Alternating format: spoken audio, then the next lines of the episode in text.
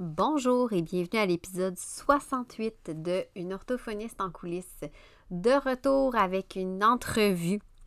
Une entrevue en fait qui va vous euh, mettre la table, si je peux dire comme ça, par rapport aux conférences du sommet de l'évolution professionnelle en orthophonie parce que euh, j'ai eu le bonheur de recevoir sur le podcast un des conférenciers Jérémy Périchon, qui va nous parler euh, du partenariat parental. Et j'avais le goût de faire une petite mise en bouche. Euh, je lui ai proposé s'il voulait faire l'entrevue. Donc, on a vraiment mis la table, comme je dis, sur ce que c'est le partenariat parental. Et Jérémy a déjà, en tout cas pour moi, commencé à nourrir ma réflexion et j'ai juste encore plus hâte euh, de pouvoir participer, de, voir sa présentation de la vignette clinique. Fait que j'en dis pas plus. Je vous laisse sur cette entrevue-là. Puis j'espère que, en tout cas, moi, quand on a fait la discussion, j'avais le cerveau, le petit hamster qui se faisait aller. Je pensais à plein de choses par rapport à ma pratique que je pouvais modifier, euh, ajouter, euh, réviser. Bref. J'espère que ça va faire la même chose pour vous, mais que vous allez justement faire des liens dans votre pratique pour pouvoir mettre ça en application facilement et rapidement. Sur ce, je vous laisse à l'entrevue.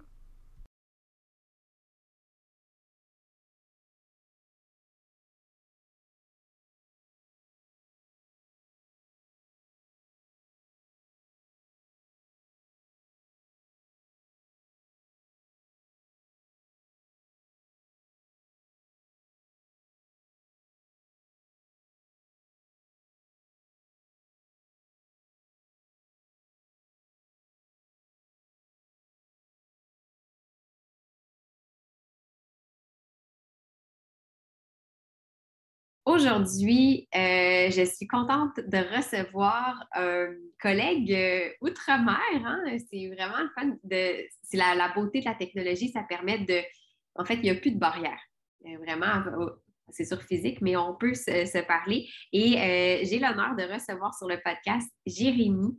Jérémy, euh, que j'ai connu dans le cadre de l'organisation euh, du Sommet de l'évolution professionnelle en orthophonie, qui a accepté de faire partie de notre panel de conférenciers. Et je voulais justement profiter de, de cet épisode-là pour qu'on parle un petit peu plus du sujet dont il va être question durant le CEPO, mais aussi, je pense que c'est ton, ton, sujet de prédilection aussi, le fameux partenariat parental. Donc, avant d'aller plus loin, Jérémy, je vais te demander juste de te présenter euh, justement ton, parcours, ton bagage, ton expérience euh, en lien avec le partenariat parental. Bonjour Marie-Philippe. Eh ben, tout d'abord, merci aussi. Je suis vraiment honoré de pouvoir être euh, invité euh, alors, à la fois au CEPO et à la fois dans ce podcast euh, qui me permet effectivement de, faire un petit peu démocratiser cette pratique. Alors, effectivement, pour parler de mon bagage, je peux considérer que je fais partie de la nouvelle vague des orthophonistes parce que c'est un terme qu'un des formateurs pour lequel je suis très affilié et très attaché avait, défini je trouvais ça assez, assez original et assez attendrissant de se dire parce que je suis donc diplômé maintenant depuis trois ans et demi. Euh, été diplômée en juillet 2018, donc je fais partie effectivement des jeunes orthophonistes. Euh, l'orthophonie, pour moi, c'est vraiment, c'est plus qu'un métier. Je crois que c'est vraiment, c'est une façon de vivre. C'est voilà, c'est mon quotidien. Euh, même quand je suis en vacances, je pense orthophonie. Quand je vais dans les magasins de jeux, je pense orthophonie. je crois que c'est vraiment ce qui m'anime le plus. Je crois que j'ai toujours été attiré par le soin d'une manière générale. Euh, j'aurais voulu à la base m'orienter davantage vers un cursus plus médical autour de la nutrition, qui est aussi mon, autre gros euh, euh, domaine d'intérêt, que je n'ai pas pour autant mis de côté, mais que je réinvente et réinvestis dans mes prises en charge, notamment en troubles alimentaires. Donc voilà, j'ai vraiment joint l'utile à l'agréable. Donc ça, c'était vraiment, voilà un petit peu pour parler de mon, mon parcours, en tout cas universitaire. j'ai rencontré Sophie Gonneau, qui est mon binôme de formation en fait, dans le cadre de mes études, euh, j'ai eu un petit peu le culot euh, de l'inviter euh, en, tant que, maîtresse de conférence, donc pouvoir en tout cas la faire venir effectivement à l'école de Poitiers où j'ai fait mes études. Donc, je l'ai rencontrée en quatrième année où elle a dispensé des cours sur l'articulation, donc le bilan et, et, la prise en soin, bien évidemment. puis ensuite, donc on est resté en contact quasiment à la fin du dernier cours de Sophie où voilà, elle m'a dit, bon, une fois qu'on a passé maintenant cette barrière étudiant-enseignant, on peut rester en contact. Je dis bah, avec plaisir. Et puis, euh, Donc, j'ai pris mes marques tout d'abord en 2018 dans un cabinet libéral, donc l'équivalent du privé chez vous. Euh, tout de suite, tout de suite, j'étais seule, euh, en pleine autonomie. Euh, j'ai un petit peu apparié ça finalement à, comment dire, apprendre le permis de conduire, quoi. Enfin, vraiment apprendre à conduire, c'était vraiment ça, quoi, de se dire, waouh, c'était un peu le grand saut. et, c'était vraiment très intéressant. Et puis, 2019, j'ai été beaucoup, beaucoup tutorée, mentorée par une personne. Je ne sais pas si vous la connaissez au Québec, qui s'appelle Laurence Kunz, euh, qui est formatrice en France sur euh, la question des TDL, euh, qui m'a en fait, si on peut dire, repéré, recruté en tout cas dans son équipe, dans un centre qui s'appelle le Centre Alpicaire en septembre 2018. On s'est rencontrés en fait dans la formation de Lynn Charon. Et puis là, il y a vraiment eu une alchimie professionnelle qui s'est créée. On a travaillé un an et demi ensemble. Et, Laurence, elle est très sensible à la question du travail collaboratif avec les parents elle m'a, euh, elle m'a biberonné un peu à ça, à cette façon de travailler, cette façon de pratiquer. Et puis, bah, progressivement, j'ai un petit peu développé ma propre personnalité, je pense, clinique, professionnelle, humaine aussi, éthique, au travers de ce travail avec les parents. Et puis, je me suis dit, bah, c'est vrai que Laurence, elle fait beaucoup, moi, ce que j'appelle maintenant, avec Sophie, en tout cas, de l'accompagnement parental, euh, alors que j'ai l'impression de pratiquer un petit peu de façon différente et de pratiquer vraiment plus dans une relation de partenariat. Et c'est vrai que les patients d'Alpicaire me le disaient euh, euh, avec beaucoup d'humilité parce que j'avais vraiment du mal encore euh, avec cette notion de légitimité, hein, de se dire vous faites des choses différentes des autres, vous avez une façon de voir ou de travailler en tout cas qui est un petit peu différente. J'avais du mal à palper finalement du doigt qu'est-ce qui, qui, était vraiment si différent. Pour moi, j'avais vraiment l'impression de travailler comme tout le monde. Et en fait, je me suis rendu compte progressivement que je laissais énormément la place aux échanges et je laissais aussi beaucoup la place à leurs attentes. Alors ça, c'est pas novateur. Hein. Je pense qu'il y a quand même pas mal de collègues, et ça, j'en suis même sûr, qui travaillent de cette façon-là.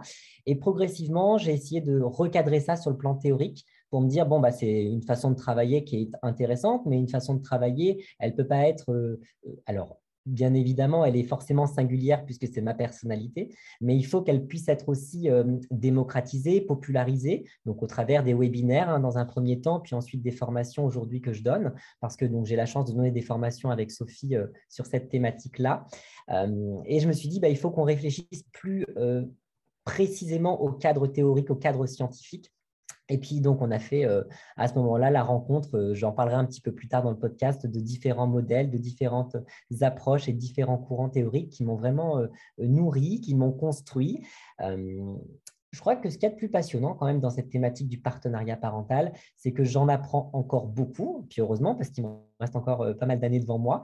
Mais surtout, on est à l'aube de quelque chose de complètement nouveau quand même, parler autour de l'évaluation fonctionnelle, des besoins fonctionnels du patient et de l'entourage. Il y, a encore un petit peu tout à construire. J'ai l'impression que les fondations sont là hein, depuis le consensus se catalyse.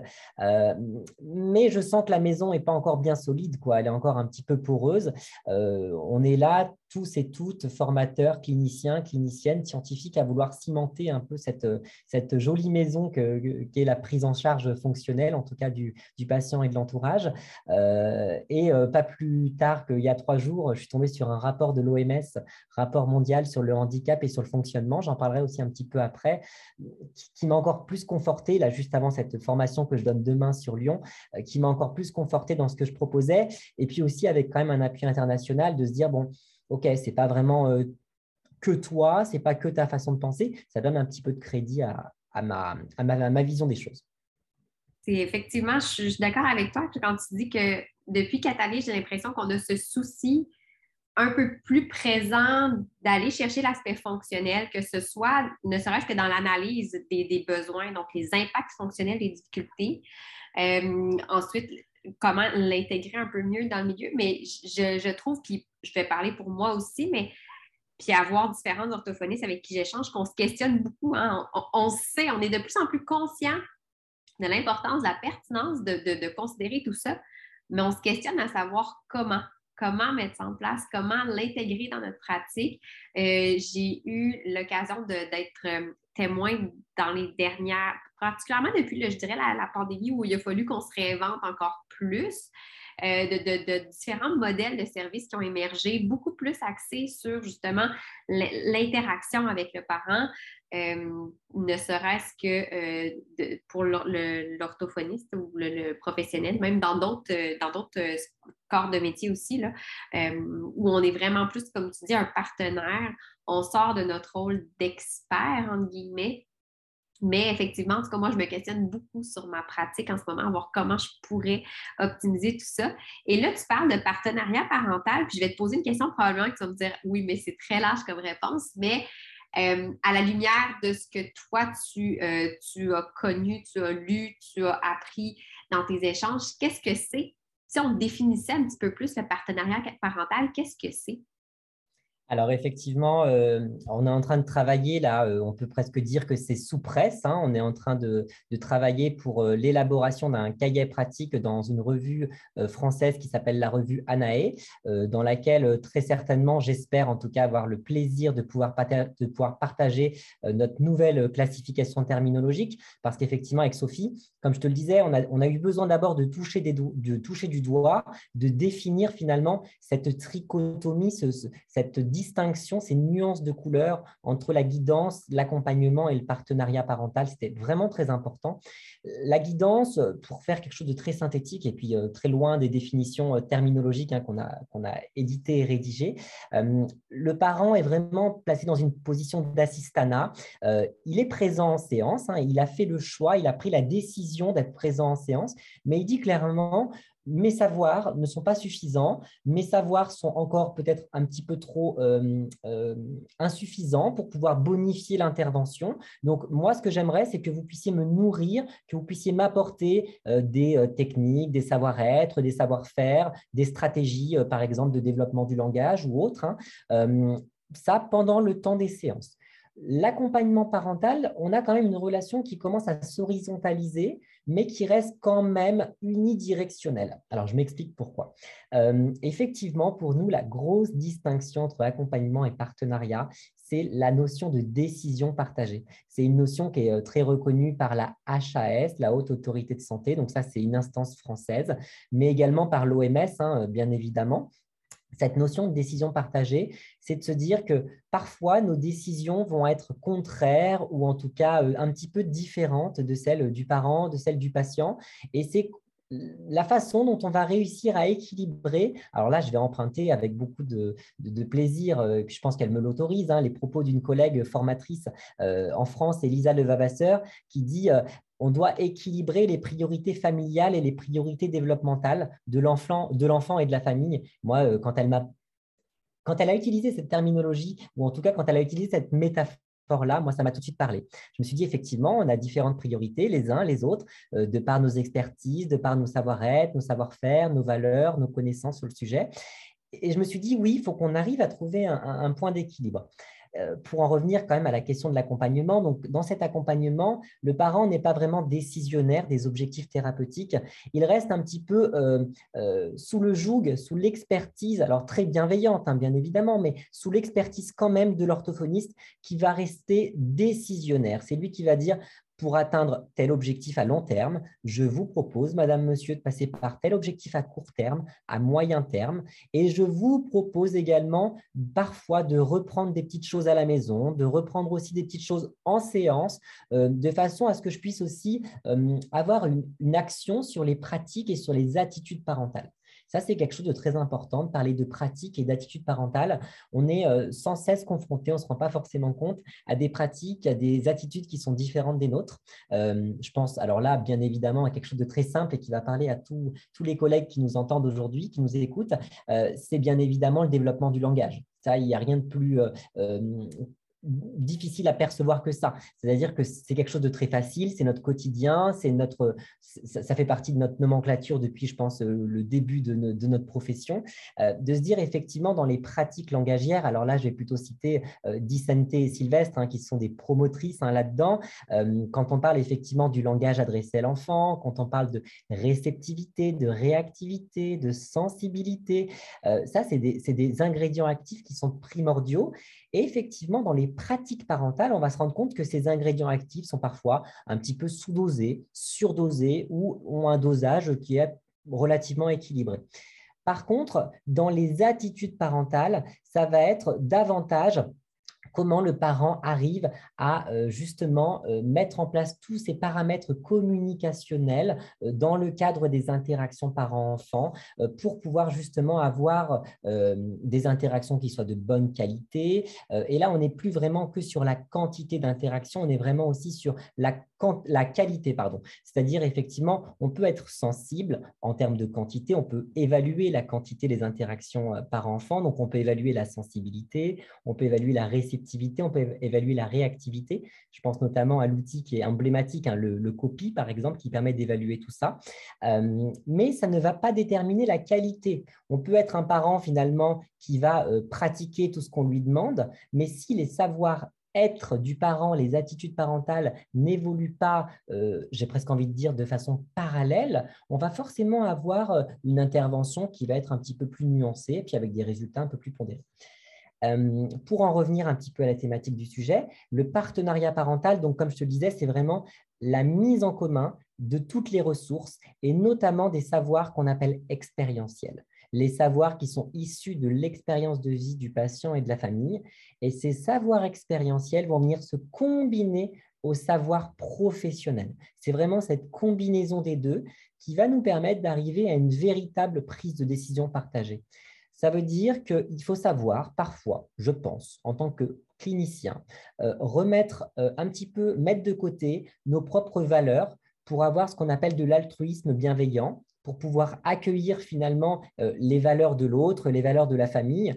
je pense notamment à l'alimentation, hein, comme j'en parlais en, préambule, une famille qui va manger plutôt euh, euh, qui va avoir une alimentation familiale plutôt composée euh, d'aliments qui ne font pas forcément partie de nos propres valeurs alimentaires ou de nos propres valeurs, en tout cas familiales, éducatives que l'on a reçues de nos propres parents.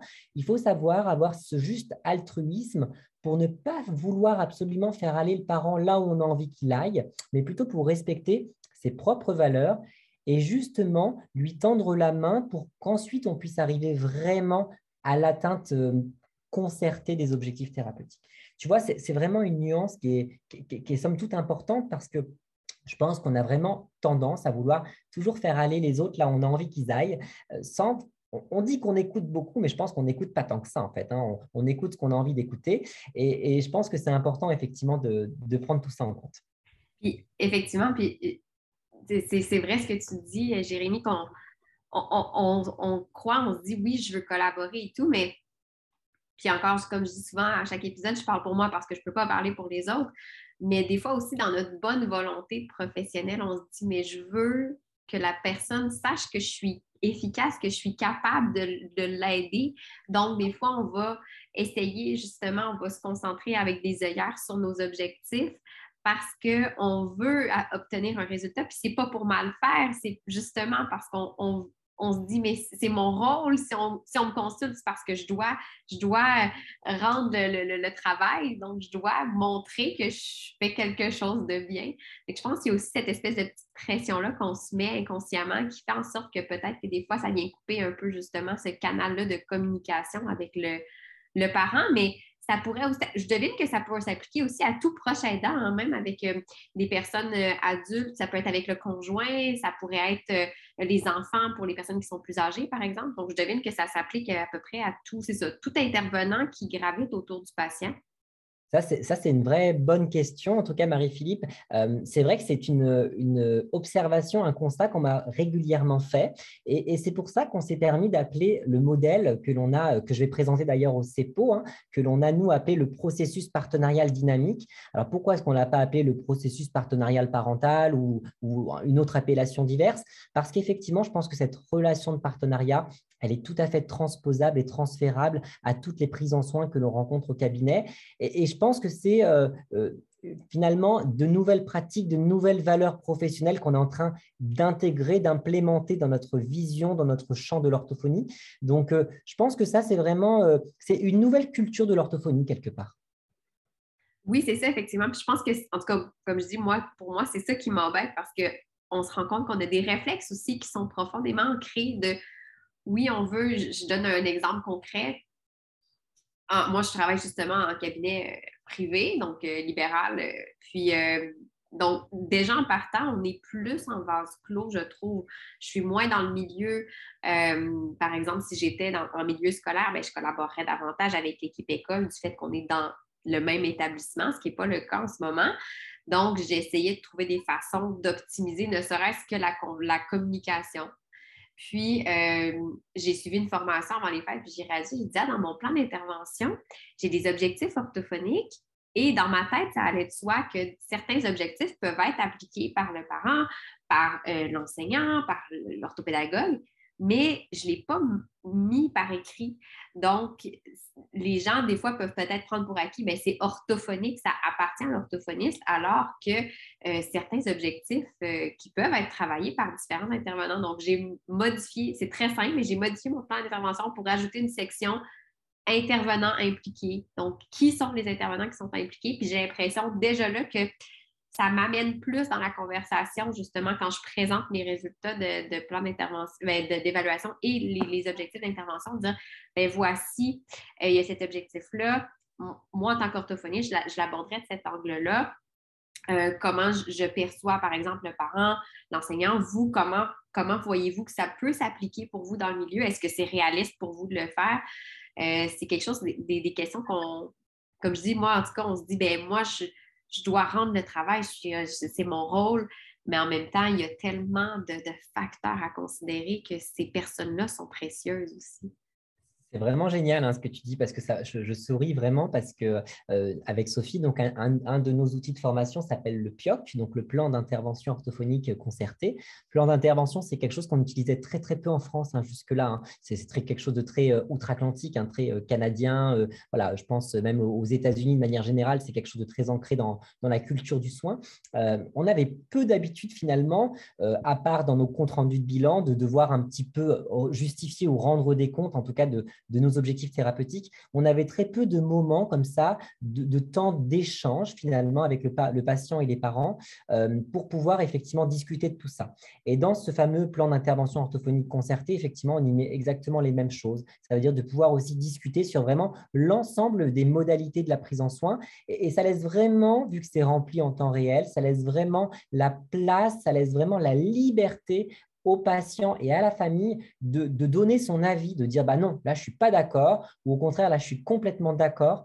Euh, ça, c'est quelque chose pour moi qui m'anime beaucoup. Un truc tout bête euh, en 2022, de se dire, bah, est-ce que par exemple, vous êtes plus sensible aux activités numériques ou non numériques et de pouvoir aussi orienter ce que je vais donner comme finalement comme travail de reprise à la maison autour de cette décision-là? Si stricto sensu, moi je dis en tant qu'ortho, en tant que clinicien, non, non, les écrans, c'est pas bon. Euh, je ne vous donnerai jamais euh, de, travail à refaire sur la tablette parce que votre enfant a 4 ans et qui prononce mal le son se. Euh, mais si ses parents, ils m'expliquent que de par leur contexte logistique et environnemental, ça serait beaucoup plus pratique pour eux d'avoir un petit truc à faire dans la voiture, sur la tablette, justement parce que c'est le bon moment, eh bien pourquoi pas? Parce qu'après tout, ce qu'on attend d'eux, c'est d'abord un début d'engagement. Euh, on attend aussi forcément de la motivation qui soit un petit peu inhérente à, à cet engagement-là préalable, mais on ne peut pas décider à leur place de quand est-ce qu'ils vont implémenter et de comment est-ce qu'ils vont implémenter. Et, là, je vais citer quelqu'un, euh, je crois, qui est hyper connu hein, du côté de chez vous, qui s'appelle Marie-Pierre Cahouette, euh, qui disait effectivement dans son mémoire de maîtrise qui disait attention, entre six mois et un an après le début de l'intervention, on voit qu'il y a une diminution, on voit qu'il y a un désengagement des parents dans la, la thérapie dans l'intervention orthophonique. Et, moi, je suis totalement d'accord parce que d'une part, bah, ça, je le ressens même encore aujourd'hui en, 1900, en 2022, pardon, alors que le, mémoire de Marie-Pierre euh, date d'un petit peu plus longtemps. Euh, je crois que 1995, quelque chose comme ça, si je ne dis pas de bêtises. Euh, et effectivement, ça, c'était le premier point très intéressant. Et deuxième point aussi, c'est de dire, nos contextes, nos réalités de vie ne sont pas forcément celles de nos familles que l'on rencontre. je regardais quelque chose de complètement, comment dire, alors très loin, très euh, en dehors, on va dire, de la réalité du soin. C'était une émission à la télé, euh, voilà, comme on peut regarder euh, sur les chaînes nationales. Et, c'était drôle de voir justement une famille évoluer, d'aller chez l'orthophoniste, de ressortir de sa séance d'orthophonie et de dire, il parlait de tout à fait autre chose. Par exemple, je te cite un petit peu ce qui s'est passé. Il disait, bah, qu'est-ce qu'on a prévu ce soir pour le, le repas? Est-ce que tu as fait les courses? Et en fait, moi, j'avais déjà bien conscientisé ça. On est un moment, on est un temps dans la vie de l'enfant, dans la vie de la famille, mais il ne faut pas oublier que le reste du temps, ils ne sont pas centrés sur l'orthophonie, et encore plus quand les troubles neurodéveloppementaux sont multifactoriels, parce que là, il y aura de la psychomotricité, de l'ergothérapie, de l'orthophonie. Donc, tu as utilisé un terme qui m'est cher, tu as utilisé le terme réaliste. Bah, je pense, je pense qu'il faut d'abord se décentrer et essayons de faire des objectifs, comme tu le dis, réalistes et des, euh, de réfléchir à des moyens réalistes, effectivement, d'atteindre nos objectifs. Puis, je me demande aussi, c'est ça, tu parlais beaucoup du, parent et tout, puis je me dis que ça peut être aussi un certain défi dans le partenariat parental, le parent, parce que moi-même, en tant que maman, si je vais consulter, par exemple, le médecin ou je vais consulter un physiothérapeute, ben, c'est son expertise, un peu comme tu as dit d'entrée de jeu, on remet nos mains notre enfant, en fait, entre les mains de cet expert-là. Donc, on se dit, il va me dire quoi faire. Et effectivement, je pense que dans, des deux côtés, hein, autant le professionnel que le parent, il y a des choses aussi au niveau de la perception à changer. Parce que moi, je ne remettrai pas nécessairement en question si le physiothérapeute me dit faire tel, tel, tel exercice, mais effectivement, je me dis, ouais, ça ne cadre pas vraiment dans mon style de vie ou dans mon quotidien, mais ça doit être ça qui la bonne chose à faire. Puis, ben, finalement, effectivement, vient que ben, parce que ça ne va pas dans notre réalité, ben, on le fait à moitié ou on ne le fait pas du tout. Fait je pense que aussi euh, au niveau du parent, ça doit être l'approche, ça doit surprendre un parent aussi de, se voir. Ben, moi, je viens consulter le professionnel, je m'attends à ABC et finalement, il me dit X, Y, Z, par exemple.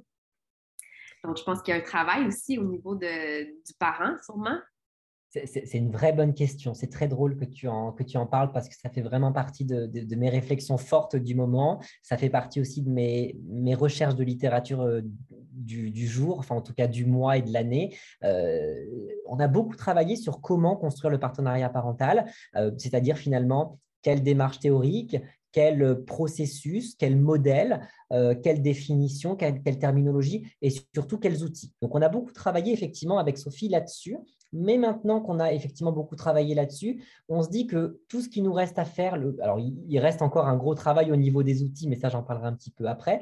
Euh, le gros défi effectivement de notre année 2022, c'est de se renforcer, de se consolider justement sur cette question d'équilibre des priorités développementales et familiales, de se dire bah, effectivement, il y a des facteurs internes, des facteurs externes qui sont propres aux parents, aux cliniciens et à la relation euh, parent-clinicien et c'est d'arriver d'une part à les identifier, donc identifier notamment dans la littérature ce qu'il y a de plus probant, ce qu'il y a de plus marquant et ce qu'il y a de plus intéressant.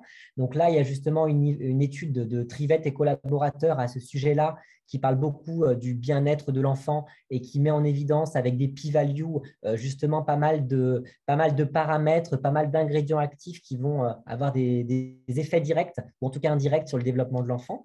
Donc ça, c'est un premier point. Et le deuxième point, effectivement aussi, c'est d'être très conscient nous-mêmes de nos propres limites. Sophie parle beaucoup des besoins réciproques de deux trop. Donc ça, c'est une personne qui a beaucoup travaillé sur la relation parent-professionnel. Et de trop, il dit effectivement que chacun a des besoins qui sont complètement différents et c'est difficile parfois d'apparier ces deux, euh, ces, deux mondes, ces deux paradigmes finalement. Donc, euh, finalement, si je peux essayer de synthétiser ce, gros concept-là, ça demande beaucoup de lâcher prise, ça demande euh, de beaucoup réfléchir aussi à ses valeurs professionnelles, à ses savoir-être et à ses savoir-faire. Euh, moi, il y a eu plein de moments et il y aura encore plein de moments où je me sens parfois déstabilisé par des parents, où je me questionne, où je m'interroge, où je me dis est-ce que tu as vraiment euh, fait ce qu'il y avait de mieux? Euh, Parce que voilà, parfois l'alchimie, est là tout de suite, parfois l'alchimie est plus latente. donc ça, c'est vraiment un peu en fonction du profil du parent Et puis, euh, et puis finalement, ce qu'il y a d'intéressant aussi dans ce, fameux partenariat parental, c'est aussi de s'interroger sur nos méthodes d'entretien clinique. Ça veut dire que moi, je me suis formé à l'entretien motivationnel euh, l'année passée. Euh, et effectivement, ça m'a bouleversé parce que je me suis dit, en fait, oui, il y, a toute, une communication, il y a tout un langage à intégrer. On est beaucoup finalement dans alors l'écoute active, je pense, de plus en plus, ça, il n'y a pas de doute, mais on est peut-être peu dans le reflet. Alors le reflet, c'est une technique de l'entretien motivationnel. On est peu aussi dans la valorisation, alors parfois à outrance, mais parfois pas assez, ou en tout cas parfois pas au bon moment. Donc ça, il faut aussi arriver à identifier ça. En tout cas, il y a plein de moments comme ça identifiés dans la relation. Quand la relation, elle va pas bien, c'est soit que le parent n'a pas envie d'être là, et dans ce cas-là, il faut l'interroger, il faut lui demander bah, est-ce que euh, pour X ou Y raison, vous avez envie de, ne pas venir, ou alors de laisser votre enfant euh, en relation duel, ou alors c'est peut-être parce que nous aussi, des fois, on a fait des choses qui ne fonctionnaient pas ou qui ne marchaient pas bien, et alors les représentations parentales vont prendre le dessus. Et comme tu le disais, un parent qui vient en pensant qu'on va un petit peu guérir l'enfant, qu'on va tout rétablir, euh, euh, et le parent finalement qui se retrouve confronté face à un thérapeute qui leur laisse la place et la liberté, ça peut un peu les décontenancer. Euh, et au contraire, justement, ces parents peuvent presque un petit peu freiner des cas de fer en disant bah, ce n'est pas forcément la, méthode qu'on aurait envie d'investiguer. Moi, je suis assez souple. Au départ, je t'avouerais que je disais si vous ne voulez pas travailler euh, selon euh, cette approche-là, ben, dans ce cas-là, je peux vous orienter vers d'autres confrères, d'autres consoeurs. Et puis, plus j'ai réfléchi, plus j'ai cheminé sur le partenariat parental, je me suis dit, mais mon pauvre Jérémy, tu es complètement à côté de, la plaque, en fait. Euh, tu prônes le partenariat et finalement, tu leur laisses même pas le, le choix d'avoir le droit de travailler ou pas en collaboration avec toi. Et donc, maintenant, dès le début, dès les quasiment fin de bilan, premier entretien, enfin première séance de prise en soin, je leur demande, alors j'ai euh, matérialisé ça sous forme de quatre flèches, quatre euh, cibles de tir à l'arc. Euh, est-ce que vous préférez travailler, est-ce que vous préférez que je travaille avec votre enfant sans vous? Est-ce que vous préférez être là, mais être plutôt guidé, être plutôt voilà, dans une relation où je vais vous amener vers les objectifs auxquels je pense? Est-ce que vous préférez quand même mettre en place des choses et intervenir pendant les séances? Ou alors est-ce que vous voulez vraiment qu'on travaille dans cette relation euh, d'échange, de partage? Et, sachez bien que vous allez me nourrir. Et je leur dis surtout un truc très important, je leur dis, ce n'est pas parce que vous choisissez plutôt l'une des quatre options que vous y resterez tout le temps. C'est variable, c'est fluctuant et vous aurez le droit de me dire, euh, bah là maintenant, ça y est, je suis plus disponible, ouais, j'ai carrément envie de m'investir parce qu'il euh, il y a des moments de vie où on a envie de s'investir et des moments où, on n'a pas envie. C'est vrai, effectivement. Puis je pense aussi que des fois, avec la confiance qui se bâtit, euh, chacun apprend à se connaître. Donc, on vient à, peut-être un peu être plus confortable dans nos rôles. J'ai cette impression-là. Puis, j'écoutais parler Jérémy, puis dernièrement, j'ai eu, euh, j'ai fait des entrevues beaucoup, euh, puis je me suis intéressée beaucoup à, l'intervention auprès des, de différentes populations. Donc, au Québec, donc l'intervention auprès des premiers peuples. J'ai fait une formation sur le sujet, ben, j'ai suivi une formation sur le sujet. Puis, j'écoutais parler, je me disais, j'ai l'impression que avec justement des, des, populations avec lesquelles on est peut-être moins familier, des cultures qui sont différentes, on a tendance d'emblée davantage, en tout cas pour moi, à me mettre dans ce rôle-là de partenariat parental parce que j'ai tout à apprendre, moi aussi, de leur façon de faire, puis je veux m'assurer que ça se fasse mieux. Et euh, je me rendais compte, je me disais, oui, avec des personnes qui, théoriquement, sont dans ma culture, je vais en guillemets, euh, qui sont vraiment le, classique québécois, disons ça comme ça, ben c'est vrai que je me remets moins en question par rapport à ça parce que je me dis, ben je prends un peu pour acquis qu'on partage les mêmes valeurs, qu'on partage la même culture. Donc, tu sais, je me dis, moi, en tant que parent, c'est ce que je voudrais. Et ça, je t'écoutais parler, je me dis, ah, c'est intéressant de remettre ça en perspective aussi, de ne pas juste considérer par rapport à la différence, mais aussi par rapport aux personnes qui, en apparence, nous ressembleraient aussi. Donc, de ne pas prendre ça pour acquis. C'est vraiment hyper intéressant parce que souvent, alors avec la question euh, très euh, euh, moderne, en tout cas, hein, en tout cas qui est un, sujet d'actualité du bilinguisme, hein, on, va plutôt tendance, on va plutôt avoir tendance à dire que, par exemple, Alors, je pense que c'est très culturel, mais en France, on va plutôt avoir tendance à dire, par exemple, euh, il y a certaines familles, alors tu sais, nous en France, on a euh, euh, notre héritage historique hein, avec les populations nord-africaines qui ont migré vers la France. donc, on a encore cet héritage-là au niveau culturel et au niveau linguistique. Il y a certaines familles qui maîtrisent très peu le français, en tout cas dans nos patientèles, en fonction de nos zones géographiques en France. Et j'ai presque envie de dire que souvent, dans les représentations des, des cliniciens, des cliniciennes, c'est pas du tout péjoratif hein, ce que je vais dire, mais on a plutôt tendance à être tout de suite dans la guidance parce qu'on se dit justement la barrière langagière, la barrière linguistique et ou culturelle va nous amener à ça. Et, je suis vraiment ravi quand je vois des projets comme le projet Aloha de Pauline van der Straten, euh, quand je vois des projets euh, euh, comme, en tout cas, toutes les infographies que Audren, une bulle de langue, partage aussi sur les réseaux sociaux. je me dis, bah, c'est génial, en fait, on laisse enfin la parole malgré les, différences, malgré les, les comment dire, les, les, barrières un petit peu langagières, linguistiques, parce qu'effectivement, c'est des vraies barrières. Hein. c'est quand même difficile de se comprendre et de se faire comprendre. donc, en tout cas, je pense qu'il y a une vraie volonté maintenant des cliniciens et des cliniciennes, et je pense sur un plan international, de vouloir euh, euh, euh, rendre accessible le soin à la fois dans la façon de faire, mais aussi dans les supports que l'on va apporter. je sais que voilà j'ai en tête en ce moment et je bosse quand même un petit peu sur un projet d'édition de jeu. Euh, et effectivement, dans ce projet-là, bah, on est obligé de prendre en considération les diversités euh, culturelles. Euh, donc, il faut faire très attention à ça. Je pense qu'il y a quelques années en arrière, on y était moins attentif. Aujourd'hui, on y est beaucoup plus attentif et je trouve ça presque génial que toi, c'est le pendant inverse parce que c'est presque plus facile finalement d'implémenter une pratique qu'on a déjà, parce que finalement tu l'as déjà, que quand on part sur quelque chose d'inconnu. Donc oui, je trouve, ça, je trouve ça plutôt cool. Oui, puis effectivement, je pense que la question se pose, tu as parlé d'outils tantôt. D'après moi, je suis sûre qu'il y a des personnes qui écoutent qui disent hum, de quoi, de quoi il est question quand on parle d'outils? parce qu'il y a je pense qu'on l'a bien, on a mis la table. C'est un gros processus de réflexion, de remise en question, d'auto-analyse de nos pratiques en tant que clinicien, en tant qu'humain même en général. Mais euh, comme j'ai dit, tantôt, c'est le comment qui est souvent là, hein, où ça vient que le goulot d'étranglement, bon, je, réfléchis, je, suis consciente de, tous ces enjeux-là, de mais maintenant, comment le faire? Et là, je sais, ben là, c'est sûr que ce n'est pas une formation, mais tu as mentionné des outils. Je ne sais pas si tu veux nous en parler un petit peu plus, nous donner quelques pistes. Bien sûr, oui, avec plaisir. Euh, il y, a deux choses. On va reparler, euh, j'ai promis que j'en parlerai, du rapport euh, mondial de l'OMS sur le handicap. il commence, ce rapport-là, dans les 17 premières pages, pour être très précis, par aborder la notion de handicap comme un défi de par les origines multifactorielles pardon, du handicap j'ai trouvé ça génial. Parce qu'effectivement, euh, pour en avoir beaucoup parlé avec euh, une consoeur Maud Gagnon, euh, effectivement, il y a vraiment cet enjeu-là d'aspect multifactoriel. C'est très difficile sur un plan vraiment de l'évaluation fonctionnelle d'arriver à identifier tous les facteurs de risque et tous les facteurs de protection tant la notion de handicap est liée au fonctionnement et tant elle est multifactorielle. Donc ça, c'est vraiment un, premier point hyper important. Ensuite, ça fait maintenant euh, une bonne année que je m'intéresse fortement au, modèle MDH-PPH de Fougerolas et, collaborateurs que j'adore, qui, euh, je crois, a révolutionné ma façon de voir les choses. Euh, je dis aussi un grand merci à toutes les ergothérapeutes qui nous écoutent, parce que merci aussi à elles de m'avoir inculqué cette façon-là de voir les choses, notamment avec l'approche PIOP ou l'approche COOP, de se dire justement, partons plutôt sur la notion d'activité, la notion de participation à l'activité.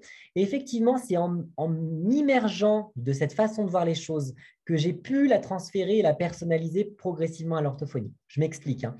Euh, effectivement, le, MDH-PPH, il parle de deux choses très importantes.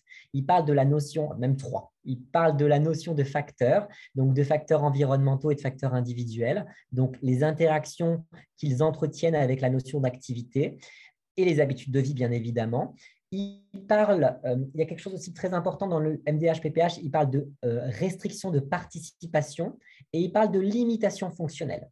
Je pense qu'une fois qu'on a accès, en tout cas j'en parlerai euh, vraiment de manière beaucoup plus détaillée dans mon, dans mon intervention au CEPO, une fois qu'on a accès à ces trois paradigmes-là, on est déjà beaucoup plus armé pour faire de l'évaluation fonctionnelle, même un petit peu homemade, artisanale finalement. Ça, il n'y a aucun doute là-dessus. Donc, je vais m'expliquer comment. Hein. je, je co-dirige, en tout cas cette année, là, depuis euh, l'année 2021, euh, euh, deux étudiants sur l'école de Clermont-Ferrand, l'école d'orthophonie, qui sont en train de bosser justement sur l'élaboration avec un questionnaire qu'on peut qualifier de composite d'un outil d'évaluation du retentissement fonctionnel dans les troubles spécifiques du langage écrit. Moi, c'est quelque chose qui me tient beaucoup à cœur parce que je trouve que les troubles des apprentissages sont un peu les parents pauvres de l'orthophonie, en tout cas sur le côté fonctionnel. donc ça, ça me tient vraiment à cœur. Et puis bon, je salue l'immense travail de Desmarais euh, et euh, d'Élodie Ross-Lévesque par rapport au CULIF. Donc, je pense qu'il faut leur laisser euh, finir leur travail qu'elles ont déjà commencé parce que c'est très, très, très prometteur et, je, les félicite vraiment parce que c'est de très, très bonne qualité. Mais en tout cas, voilà, moi en France, de mon côté, j'essaie davantage de travailler sur la question des apprentissages, donc autour de, bien évidemment, alors l'ancienne dyslexie et l'ancienne dysorthographie et ancienne dyscalculie. Donc, autour de ces nouveaux, euh, nouveaux termes-là, en tout cas, qui sont apparus là dans la, dans la CIM 11, euh, de pouvoir se dire effectivement euh, comment est-ce que je vais pouvoir évaluer le retentissement fonctionnel des troubles? Bah, Pour moi, il y a deux choses. Il faut évaluer si effectivement, de par les habitudes de vie du patient, il y a une restriction de participation. Est-ce que je suis en difficulté pour faire mes devoirs? Est-ce que je suis en difficulté finalement pour apprendre mes leçons? Est-ce que je suis en difficulté pour participer comme tout le monde au quotidien familial, scolaire, et à la fois, est-ce qu'il y a une limitation fonctionnelle? Est-ce est que de par mes compétences, mais vraiment là, on parle vraiment sur le plan des compétences propres à l'enfant, est-ce que je suis limité pour réaliser une tâche? Et là, du coup, ça ouvre deux grands paradigmes, la question de la compétence et la question de la performance. La compétence, c'est le fait de pouvoir réaliser une tâche. La performance, c'est le fait de pouvoir la généraliser dans tous nos milieux de vie. Donc finalement, on peut lire à la maison, mais on peut, en termes de performance, être en difficulté sur le plan scolaire, parce que finalement, il y a la pression scolaire, il y a la pression sociale, enfin, il y a tout un tas de facteurs, comme je le disais juste avant, qui rentrent en considération. Donc ça, c'est intéressant de se dire, est-ce que j'ai une restriction de participation, donc finalement, une baisse de performance, ou une limitation fonctionnelle, une baisse de compétence, ou en tout cas une problématique autour de la compétence. Donc il y a vraiment ces deux enjeux-là. Euh, et puis, euh, je vais saluer aussi dans ce podcast euh, quelqu'un qui m'est très cher, en tout cas deux personnes qui me sont très chères, qui vont très certainement, en tout cas, je pense que je peux le dire maintenant officiellement, co-encadrer mon projet de thèse, parce qu'effectivement, j'ai un projet de thèse en cours.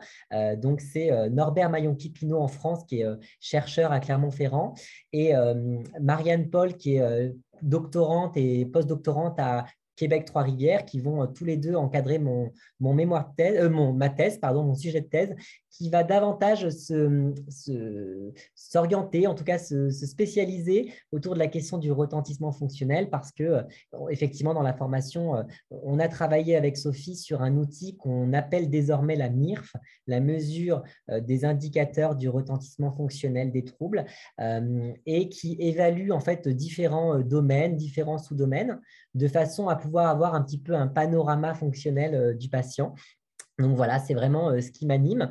Euh, l'objectif de cette thèse, très humble, hein, c'est de pouvoir euh, bah, vérifier qu'il y ait tous les paramètres de, contenu et de validité classique d'un outil, potentiellement pouvoir arriver à sa validation scientifique, ça serait vraiment une, grande, une grande chance et un grand épanouissement personnel. Euh, mais voilà, en tout cas, c'est vrai que le fonctionnel, moi, me, plaît beaucoup. Donc ça, c'est l'un des premiers outils effectivement qu'on donne, alors qui reste euh, très humble, parce que je l'explique, c'est un outil de clinicien, ce n'est pas un outil de scientifique, hein, en tout cas pas encore, hein, peut-être qu'un jour ça le sera. Et euh, il y a le PIOC, donc le plan d'intervention orthophonique concerté qu'on donne également, euh, qui permet vraiment aussi d'avoir ce garde-fou, cette trame, ce support pour pouvoir échanger avec les parents, avec l'enfant également, parce que je donne aussi une formation autour des adolescents. Euh, et on voit effectivement que les MIRF et le PIOC vont complètement euh, être distincts chez l'enfant et chez l'ado. On n'est pas du tout sur les mêmes objectifs, on n'est pas du tout sur les mêmes, les mêmes réalités finalement. Donc, euh, donc ça, c'est vraiment très intéressant. Et puis, euh, et puis il y a des projets, alors là, que je je suis malheureusement obligé de taire parce qu'il y, a des vrais enjeux de, de, de, conflit d'intérêts et puis de, propriété intellectuelle. Mais en tout cas, oui, il y a un, grand, euh, grand travail, un grand projet qui m'anime, euh, qui permettra effectivement aux collègues euh, de pouvoir davantage travailler en partenariat dès l'évaluation. Voilà, c'est quelque chose autour de l'édition, hein, autour de l'aspect éditorial. J'espère pouvoir arriver à, à ce, à ce projet-là et j'ai deux consoeurs en France avec qui on essaye de commencer à travailler un petit peu là en sous-marin. Donc, on espère que d'ici aller deux ans ou plus tard, ça pourra sortir. En fait, ce que je comprends, c'est que des, outils standards, normés, on n'en a pas tant que ça, mais en même temps, ça, ça fait quand même du sens dans, dans le sens où c'est tellement beaucoup cas par cas au niveau du partenariat parental parce que justement, c'est d'apprendre à s'adapter et d'y aller selon les besoins de chacun des, personnes avec qui on est appelé à travailler. moi, ce que, je, que, conclus de ça, c'est ben, premièrement, effectivement, de se former, pour, ne serait-ce que pour comprendre un petit peu plus euh, toute la dynamique derrière ce type de relation euh, professionnelle clients, parents, euh, aidants. Puis après ça, c'est d'essayer de voir justement à partir de cette, dynamique-là, de, voir qu'est-ce que nous, on peut mettre en place dans notre pratique, peut-être pour nous guider un peu plus, euh, ne serait-ce que nous rappeler des fois justement de, de, rester plus dans cette relation-là à l'horizontale. Ou comme tu dis, moi, j'ai particulièrement aimé ton, ton, petit truc qui est très simple, mais très concret en même temps, de juste les quatre cibles c'est vrai que moi, moi, je me dis, ah, oui, c'est une bonne idée. Puis même avec les ados, ben là, moi, je travaille avec les ados aussi, donc c'est un autre, un autre terrain, euh, disons ça comme ça. Mais je pense que c'est peut-être ça, de commencer par des petites, semer des petites graines dans sa pratique, aller avec des choses simples. Je sais que moi, souvent, c'est ça qui me paralyse quand je, sors d'une formation. Je me dis, wow, OK, j'ai toute cette belle théorie-là. Maintenant, par où je commence? Qu'est-ce que je mets en place dans ma pratique? Euh, je ne le sais pas, ça, me semble tellement gros, alors que ça peut être justement une petite action, puis là, progressivement, ça va amener vers une autre action et une autre, et ainsi de suite. C'est ce qu'on engage aussi nos, stagiaires de formation à faire, hein, de vraiment mettre en place déjà dans une pathologie qu'elles apprécient, qu'elles affectionnent, où elles se sentent bien formées, hein, parce que le partenariat repose quand même sur une démarche evidence-based. Donc forcément, il faut avoir des données euh, externes quand même assez euh, robuste hein, pour pouvoir se lancer dans l'affaire.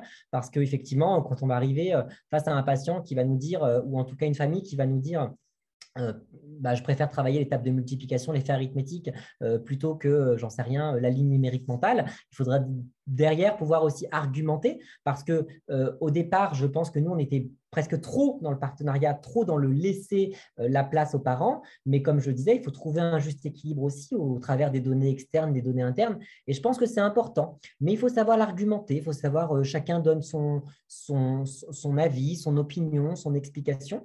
Et, euh, et, effectivement, tu disais alors quelque chose qui transpire un petit peu tout le long de cet entretien et que je rejoins et que l'OMS rejoint aussi, c'est de se dire qu'effectivement, ce n'est pas normal, ce n'est pas encore ancré dans les représentations des parents, des patients, que de travailler dans cette relation de soins. Et euh, le vrai défi aujourd'hui, je pense que c'est déjà un vrai défi en tant que tel, c'est de les amener tout doucement à travailler dans cette relation. Euh, j'espère qu'en 2050, ça le sera, ça deviendra naturel et normal et que ça sera plus euh, euh, atypique, stigmatisé, original, en tout cas, enfin, en dehors des normes. je trouve que ça le devient. En tout cas, il y a cette notion de normalité, même en, kinésithérapie. J'ai entendu parler, par exemple, de la méthode Mackenzie pour la rééducation du dos. donc, je vois que même dans d'autres professions, on commence à travailler de plus en plus en partenariat patient, partenariat parent, en entretien motivationnel également. Donc, on peut se féliciter de ça quand même. Ça veut dire qu'effectivement, les soignants euh, évoluent, euh, se remettent beaucoup en question. Et, euh, puis bon, si on a des parents qui sont un peu réfractaires, et ben, toujours se dire, ils ont le droit parce qu'ils viennent aussi avec leur bagage de parents. C'est la première fois qu'ils consultent un ou une orthophoniste et c'est peut-être juste pas naturel pour eux d'être dans cette relation de soins-là. Donc, les prendre comme ils sont à l'instant où ils viennent, je pense. Oui, effectivement, c'est vraiment intéressant. Puis, avec les ados, moi, je réalisais, je disais, ah, mais finalement, il y a quelque chose que je fais qui est très simple, mais en même temps, je me disais, c'est pour les responsabiliser, surtout les ados qui, des fois, quand ils ont des difficultés, ils n'ont pas, tu sais, moi, je dis toujours, il n'y a pas personne dans la vie qui aime faire des choses qui sont difficiles. donc, à l'école, si on a une difficulté, c'est très rare qu'on va prendre plaisir à la tâche.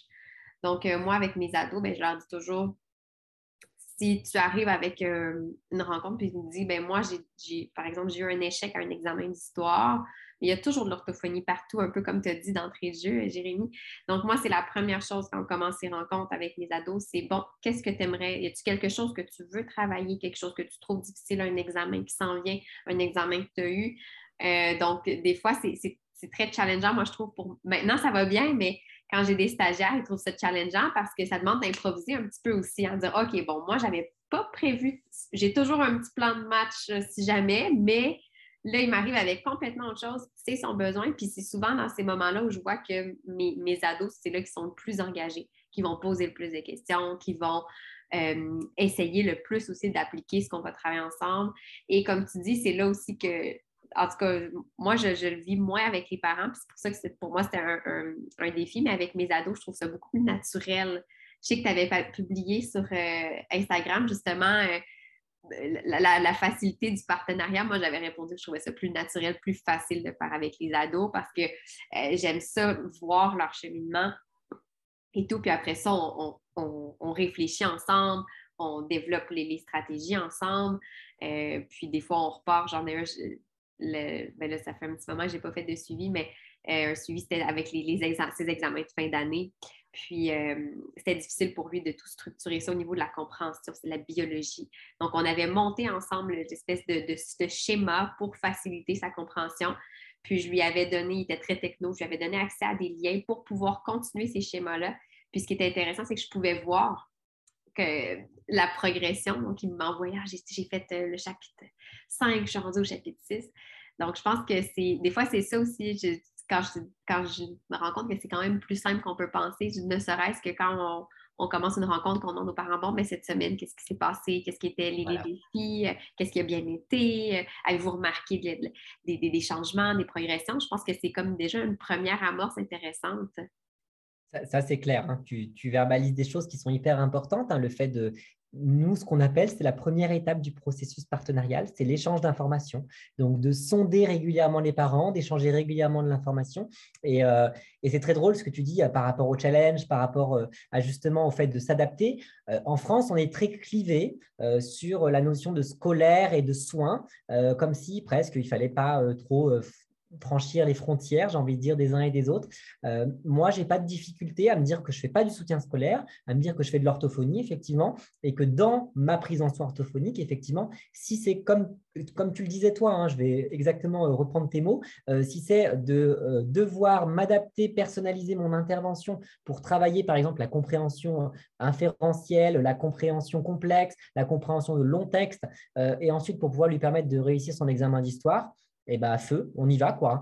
Euh, je sais qu'avec une petite patiente euh, qui est en sixième. Euh, j'ai adoré, hein, il y a TV5 Monde en France qui proposait des, des, thématiques, ça s'appelle quelle, quelle, histoire, je crois que ça s'appelle quelque chose comme ça, avec un point d'exclamation. Et il y a des petits personnages, Einstein, Mandela, etc. etc.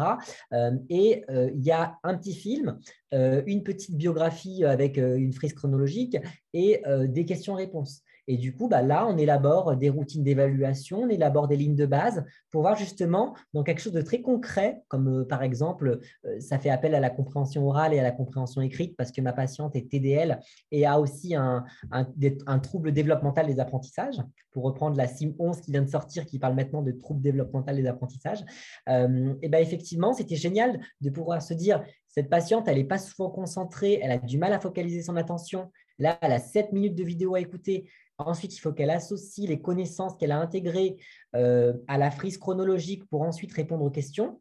Et il y a toujours, généralement, dans cet exercice, deux ou trois questions qui sont un peu des inférences, qui ne sont pas écrites ou pas expliquées de manière explicite, et l'enfant doit un petit peu les, enfin l'ado doit les récupérer. Et ça c'est génial parce que du coup, je vois un peu la zone de limite, la zone de faiblesse. Quand il reste entre guillemets plus que ça à travailler, bah là je lui explique, je lui dis bah tu sais ça ce sont des ressources académiques, des ressources culturelles, c'est la culture générale hein, finalement, euh, bah, là, je suis désolé, Violette, il n'y aura pas mieux que euh, le fait que tu euh, euh, ailles lire de la littérature, que tu te cultives aussi au travers de tes, tes écrits, au travers de livres audio, d'audiobooks aussi, parce que là, en fait, on arrive un petit peu à la fin de mon intervention.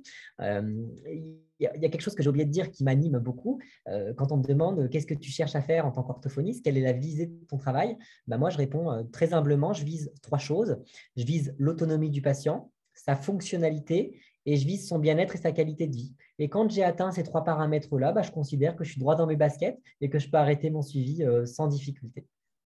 Effectivement, c'est vrai. Puis on, c'est rare qu'on s'arrête pour le nommer. Puis euh, moi, je donne souvent un exemple. Euh, j'ai eu, il y a peut-être deux ans, dans mon bureau, une étudiante en médecine qui était à sa résidence, donc presque médecin. Euh, en fait, qui s'en allait à sa résidence. Et puis, euh, on se dit, ben voyons, une étudiante en médecine dans mon bureau, en orthophonie, qu'est-ce que? Et en fait, cette étudiante-là, euh, elle, la façon dont s'est fait le système au Québec en médecine, quand ils font des stages, ils ont différents maîtres de stage. Donc, les exigences peuvent varier de un à l'autre et c'était très difficile pour elle d'adapter ses notes de patients à chacun. Et c'était un de ses maîtres de stage qui avait dit Tu pourrais peut-être aller en orthophonie parce qu'il avait l'impression même qu'elle faisait des mauvais diagnostics. Et c'était juste parce que son compte-rendu écrit n'était pas clair. Hmm. Puis, euh, en discutant avec elle, bon, il y a plein de choses qui sont sorties, mais à un moment donné, tu sais, je lui ai dit probablement que tu aurais étudié dans un autre domaine, puis tu ne serais pas dans mon bureau actuellement, mais parce que l'exigence du milieu, justement, elle est de cette façon-là et pour toi, ça pose certains défis. Mais on, a travaillé certains éléments, mais euh, quand on parle justement de l'orthophonie, cette étudiante-là, je veux dire, des, troubles d'apprentissage, elle n'avait pas nécessairement ça pour s'être rendue aussi loin, mais il y avait quand même des enjeux qui, environnementaux, lui ont posé des défis. Donc, c'est intéressant de, de, voir justement dans cette relation-là. J'ai discuté beaucoup avec elle pour essayer de comprendre aussi parce que de un, j'avais jamais travaillé avec quelqu'un en médecine et je ne connaissais pas non plus le parcours de, la médecine. Je connais en surface, mais pas, je ne l'ai jamais vécu. Donc, euh, c'est souvent, je trouve que c'est pour nous, c'est super riche, justement c'est vraiment, euh, bah, c'est à fond dans ma façon de voir les choses. C'est vraiment euh, s'adapter aux, réalités du patient, au, quotidien, à des choses qui nous déstabilisent un petit peu, hein, il faut être honnête, euh, mais en même temps, c'est tellement puissant. Et je pense que oui, j'aurais du mal à retourner dans une pratique plus ancienne en tout cas ou différente parce que là je crois que j'ai vraiment trouvé mon, mon fil d'Ariane, j'ai trouvé ce qui me fait vibrer, ce qui me fait me lever le matin et qui me fait euh, voilà, être joyeux d'aller au cabinet, être content de retrouver mes patients. Et c'est de se dire aussi euh, je suis quelqu'un qui euh, a besoin que ça bouge, je suis quelqu'un d'assez dynamique dans ma vie personnelle. Et, et, je pense que je retrouve ce dynamisme là au travers de ce turnover de patients. Voilà en trois ans et demi, je crois que j'ai compté récemment, je suis à 380 comptes rendus effectués parce que j'ai besoin. Alors, il y a des comptes rendus euh, pour les, il y a des bilans pour lesquels je n'ai pas donné suite, mais la plupart du temps, mes suivis s'arrêtent entre six mois et un an. Et euh, j'ai une irréductible gauloise, une petite capucine. Euh, ça fait trois ans et demi qu'on se voit, mais effectivement, alors elle a été déjà suivie avant. il y a une dyspraxie verbale, un trouble développemental, donc des sons de la parole. Il y a un TDL, il y a un trouble développemental des apprentissages. Avec la neuropsychologue, on s'interroge même sur des AIT intra-utérins. Donc, on voit qu'on n'est pas sur le même profil, sur le même tableau. Mais généralement, même les troubles les plus sévères, on dure à peu près un an, un an et demi. Et je pense que les parents, ils ont besoin de souffler. Alors là, je fais un petit clin d'œil aux, collègues qui reçoivent des enfants pour euh, TSA, pour maladies génétiques, pour handicap plus lourd. Euh, je comprends, hein, je comprends parce que c'est un peu moins ma population et je comprends que ce soit très difficile pour vous d'envisager quand est-ce qu'il faut arrêter. Euh, je comprends que ce soit beaucoup plus difficile de faire du fonctionnel, mais essayez. Voilà, la seule chose que je peux vous dire, c'est essayer, trouver des petits objectifs comme ça. Moi, je ne sais pas, autour de l'attention conjointe, autour du regard, autour, voilà, des tout petits objectifs très spécifiques qu'on pourrait travailler dans les habiletés communicationnelles, par exemple, pour éviter euh, cet effet un peu boule de neige d'avoir plein d'objectifs à travailler en même temps et parce que les parents, ils seront beaucoup plus satisfaits aussi de voir petit à petit les marches qui montent, euh, plutôt que finalement euh, d'enchaîner et de continuer la, la rééducation vaille que vaille, coûte que coûte finalement. Effectivement, puis pour terminer, une petite note, moi, ça m'avait marqué parce que c'était chiffré, mais quand je faisais l'intervention en, fluidité, j'avais, j'étais intervenue auprès d'un jeune adulte qui avait un, bégaiement assez sévère là, sur l'échelle de sévérité. Il était pas mal à 8 à peu près, pour ceux qui connaissent ça. Donc, ça, on est pas mal au maximum, quasiment. Puis, cette personne-là, elle aspirait pas là, à être à un 0-1, elle aspirait peut-être à être à 4-5, juste plus modéré. Parce que pour elle, c'était suffisant. Puis euh, ça a été aussi un exercice d'humilité pour moi en tant qu'orthophoniste, de dire bon, mais théoriquement, mon travail, je me dis, c'est pas fini, j'ai pas atteint l'objectif, mais en même temps, cette personne-là, c'était c'était tout, ce dont elle avait besoin, puis on, a arrêté ça, puis elle dit, moi, je suis très satisfaite d'avoir atteint cet objectif-là. Donc, effectivement, comme tu dis, des fois, euh, comme avec euh, ta petite, euh, la petite demoiselle, mais on peut avoir des objectifs, on dit Ah oui, je vais l'amener là, mais est-ce que c'est réaliste? Est-ce que c'est possible? Est-ce que c'est ce que la personne veut aussi? Parce que des fois, ça peut être très coûteux en termes de temps, d'effort, d'énergie. Donc, je pense que c'est beaucoup ça aussi, le partenariat parental, si j'ai bien compris l'essence du principe. Puis, Jérémy, si en terminant, ben, où est-ce qu'on peut te suivre un peu pour voir justement, là, je sais que bon, tu es très active, là, vous avez recommencé les, justement les formations en présentiel. Euh, euh, si on veut en apprendre un petit peu plus sur tes sujets, justement, avec ta, ta, thèse à venir, je devine que tu vas partager sûrement certaines réflexions, certains apprentissages. Où est-ce qu'on peut te suivre? Alors, euh, le groupe principal euh, Facebook sur cette thématique s'appelle Accompagnement parental et partenariat parental en orthophonie. Euh, je coanime enfin, je, j'anime, pardon, un deuxième groupe que j'administre qui s'appelle Les ados chez l'ortho. Donc, ça, c'est plus autour du monde de Facebook. Sur Instagram, donc, c'est le Instagram parents et orthophonie qu'on pourra remettre, je pense, sous podcast. Et j'ai ouvert très, très récemment, là, depuis le mois de décembre. alors, c'est un petit démarrage, un blog sur le partenariat parentale en orthophonie parce que euh, je me retrouvais un petit peu à, donner plein de ressources, à avoir plein de réflexions, plein de pensées où je savais pas trop comment canaliser un petit peu cet élan de créativité et de réflexion.